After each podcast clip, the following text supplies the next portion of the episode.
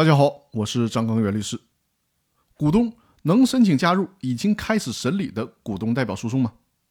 如果已经有股东提起股东代表诉讼了，法院呢也已经受理了，这个时候其他股东能不能申请参与到这个已经开始的诉讼中来呢？股东提起股东代表诉讼是基于自己对公司利益有被侵害这一情况的理解而提起的诉讼，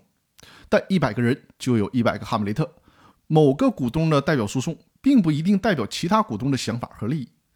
但是我们国家的民事诉讼法规定的是一事不再审。如果针对一个侵害公司利益的情况进行了审理，并且判决也生效了，那么其他股东就不能再针对这个问题再提起诉讼了。另外，正所谓社会很单纯，复杂的是人，有时候会出现原告股东和被告股东串通，提起股东代表诉讼之后故意败诉。举个例子啊。比如说，隔壁老王侵占了 A 公司一台价值一百万的机器设备，A 公司的股东张三与隔壁老王实际上是同流合污，但是呢，又怕 A 公司的其他股东李四、王五提起股东代表诉讼，去向隔壁老王索赔这个设备，于是股东张三就先下手为强，代表公司起诉了隔壁老王，但是在诉讼当中却故意将该设备的价值说成是只有十万块钱，那么一旦这个案件判决生效了。其他的股东就没有办法再代表 A 公司去起诉隔壁老王。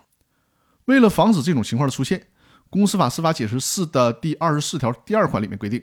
一审法院辩论终结之前，公司的其他股东可以申请加入到这个诉讼中来，从而防止我前面所说的这种情况的出现。